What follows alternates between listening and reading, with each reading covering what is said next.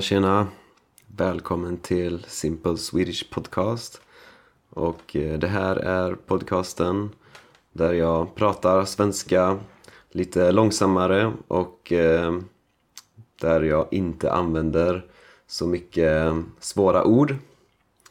Eh, det är vanlig informell svenska. Alltså jag pratar bara vanlig talad svenska. Jag improviserar det jag säger så avsnitten kan innehålla vissa fel och så men det är helt enkelt naturligt tal. Så ja, och om du eh, gillar den här podden så får du jättegärna stödja mig på Patreon.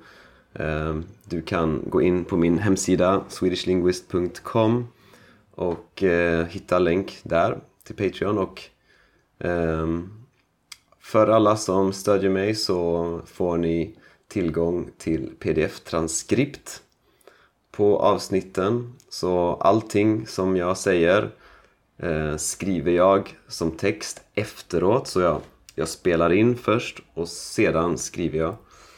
Um, så att eh, ja, pdf-transkriptet är helt och hållet eh, i talspråk.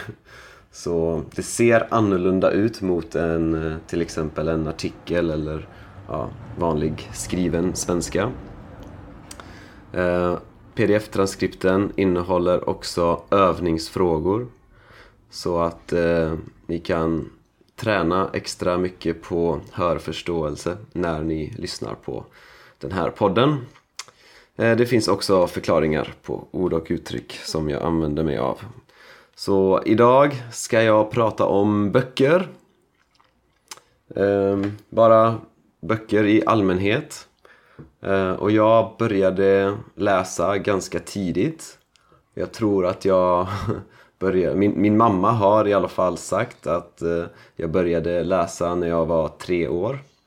Eh, för hon, hon brukade gå... Alltså när vi var och handlade så brukade hon fråga mig, ja, eh, peka på olika skyltar och fråga mig, eh, jaha, och vad står det där och vad står det där? Eh, så jag lärde mig att läsa ganska tidigt och ja, jag kommer ihåg att i skolan så den första boken vi började läsa den, den fanns i tre versioner. Ehm, alltså det var i förskolan eller ettan tror jag. Och jag, ja, det, en, det var tre versioner då. En, en lätt, en medel och en svårare. Och jag, jag läste den svåraste. Ehm, för att jag redan kunde läsa. Så i, i alla fall i skolan så var jag bra på att läsa. Ja, nu så är jag säkert eh, lite mer genomsnittlig Eh, och, men jag, jag har också alltid eh, gillat att läsa. Och det kanske är för att eh, mina föräldrar alltid uppmuntrade mig och min, min bror att läsa, speciellt mamma. Men, och de har också alltid eh, läst sagor för oss när vi var små. Ehm, jag kommer fortfarande ihåg en saga som handlade om en blå bil den lilla blå bilen hette den. Och den handlade om en, ja, om en blå bil. um, och sen, ja, när jag var tonåring så, ja, jag gillade fortfarande att läsa. Så, och då... Um, och man brukar skilja mellan skönlitteratur och facklitteratur. Så skönlitteratur, det är en historia, en berättelse som någon har hittat på. Och facklitteratur är, ja det handlar om saker som finns på riktigt i verkligheten. Och eh, när jag blev eh, vuxen så började jag att läsa mer facklitteratur. Så jag har läst eh, väldigt mycket om personlig utveckling. Men jag har också läst eh, mycket om historia och geopolitik och uh, olika saker. Jag, jag, är väldigt intresserad av personlig utveckling, historia, geopolitik, psykologi. Um, ja, sådana saker.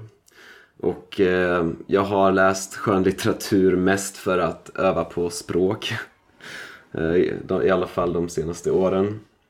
Eh, just nu håller jag på att läsa en bok på portugisiska som heter A Coragem de Silca. Den handlar om en tjej som är från eh, Slovakien. Och eh, hon var först eh, i Auschwitz på, ja, under andra världskriget. Och sen blir hon skickad till Gulag-lägren då i Sibirien. Så ja, hon har inte så mycket tur. men det är, ja, det är intressant att läsa om hennes eh, historia då i, eh, där uppe i Gulag-lägren. Um, och eh, ja, egentligen skulle jag prata lite om vad jag tycker om generellt i böcker. Men eh, jag vet inte, jag har inte läst tillräckligt mycket eh, skönlitteratur det senaste. Jag kanske har läst liksom en skönlitterär bok en om året max, men antagligen ännu mindre. Kanske en varannat år. Ja. Tyvärr. Men jag, jag tänker nu att jag ska, nu när jag har börjat läsa den här boken, den portugisiska boken, så känner jag att jag vill fortsätta läsa mer skönlitteratur. Um, för att det, det är avslappnande och eh, jag känner också att det bara är, det är nice liksom.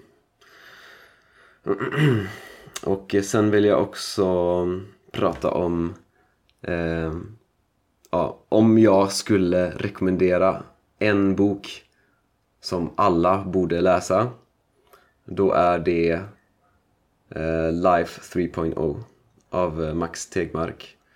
Eh, den handlar om artificiell intelligens och eh, hur eh, artificiell intelligens kan påverka framtiden på den här planeten och hela universum. Och det som är... Sorry. Det som är... Så det som jag gillar så mycket med den här boken är att den dels är väldigt läskig, alltså för att det finns så mycket hemska saker som kan hända. Men den är också väldigt, väldigt inspirerande. För han är, han är jävligt smart snubbe. Alltså, han är en väldigt smart person. Han, eh, jag tror, han är professor då på, jag vet inte, jag kommer inte ihåg. Kanske MIT eller Harvard eller ja, något av de här stora fancy universiteten. Um, och eh, han vet mycket om det här ämnet. Och han beskriver hur eh, ja, om, om vi lyckas, eller snarare när vi lyckas bygga en artificiell intelligens som är eh, smartare än oss vad som kan hända. För att ingen vet vad som kan hända men det är helt galna grejer som skulle kunna hända. Alltså utforska universum och eh, allting. Ja, det är en riktigt, riktigt intressant eh, bok som jag tycker alla borde läsa. För att det kommer hända förr eller senare så ja. Men eh, det var det. Jag ska inte göra hela den här podden om den boken. Um, hoppas ni har eh, gillat det här avsnittet och eh, det var lite kortare idag och lite lättare. Jag tycker det är bra att eh, ha lite olika nivå på de olika avsnitten. Så Ja, skriv gärna en kommentar eller eh, likea podden, dela den, eh, prenumerera eller följ mig på Spotify så hörs vi. Ha det gött!